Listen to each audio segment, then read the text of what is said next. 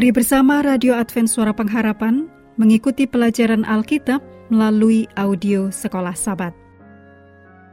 Selanjutnya kita masuk untuk pelajaran hari Rabu tanggal 26 Juli. Judulnya Yesus, Pengkhotbah Perdamaian. Mari kita mulai dengan doa singkat yang didasarkan pada Roma 15 ayat 33. Allah, sumber damai sejahtera, menyertai kamu sekalian. Amin. Aku selalu rindu beriman lebih dekat padamu. Efesus 2 ayat 17 dan 18 ia datang dan memberitakan damai sejahtera kepada kamu yang jauh dan damai sejahtera kepada mereka yang dekat. Karena oleh dia kita kedua pihak dalam satu roh beroleh jalan masuk kepada Bapa. Dalam ayat ini, Paulus merangkumkan pelayanan Kristus. Konsep perdamaian penting dalam Efesus Surat yang dimulai dan diakhiri dengan berkat perdamaian dari Allah Bapa kita dan Tuhan Yesus Kristus. Ditulis dalam Efesus 1 ayat 2, juga Efesus 6 ayat 23. Awalnya dalam Efesus 2 ayat 11 sampai 22, Paulus berpendapat bahwa Kristus mewujudkan kedamaian karena dialah damai sejahtera kita dan bahwa salibnya menciptakan perdamaian. Ditulis dalam Efesus 2 ayat 14 sampai 16. Kristus tidak hanya menghancurkan sesuatu permusuhan antara Yahudi dan bukan Yahudi. Demikian ditulis dalam Efesus 2 ayat 14 dan 15.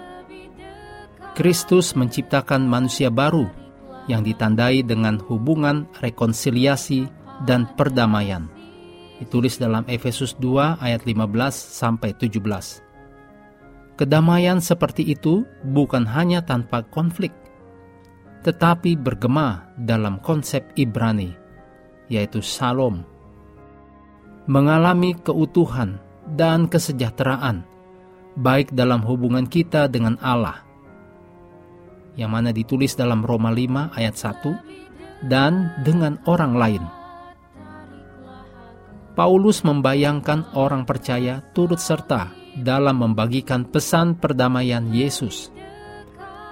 Demikian ditulis dalam Efesus 4 ayat 3, Efesus 6 ayat 14 dan 15, Roma 10 ayat 14 dan 15, Efesus 2 ayat 17 sampai 19, Yesaya 52 ayat 7, dan Yesaya 57 ayat 19. Injil berisi contoh-contoh dari Yesus yang adalah pengkhotbah perdamaian. Dalam pesan perpisahan Yesus kepada para murid, dia berjanji kepada mereka dan kita, damai sejahtera kutinggalkan bagimu, damai sejahteraku kuberikan kepadamu. Demikian ditulis dalam Yohanes 14 ayat 27. Dan Yesus menyimpulkan Semuanya itu kukatakan kepadamu, supaya kamu beroleh damai sejahtera dalam aku.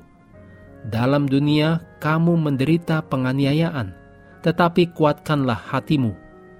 Aku telah mengalahkan dunia. Demikian ditulis dalam Yohanes 16 ayat 33.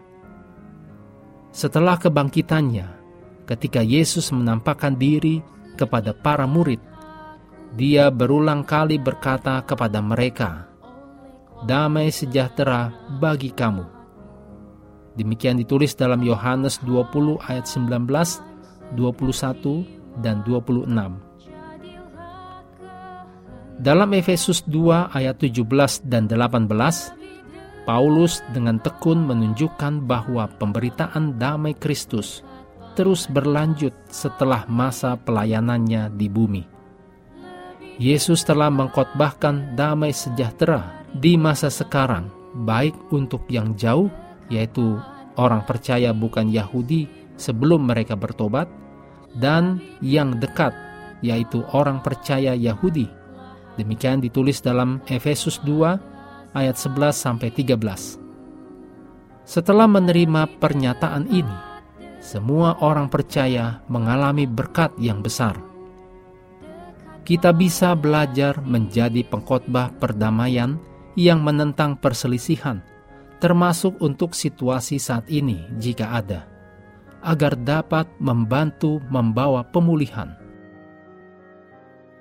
Mengakhiri pelajaran hari ini, mari kembali ke ayat hafalan Efesus 2 ayat 13 dan 14. Tetapi sekarang di dalam Kristus Yesus, kamu yang dahulu jauh sudah menjadi dekat oleh darah Kristus.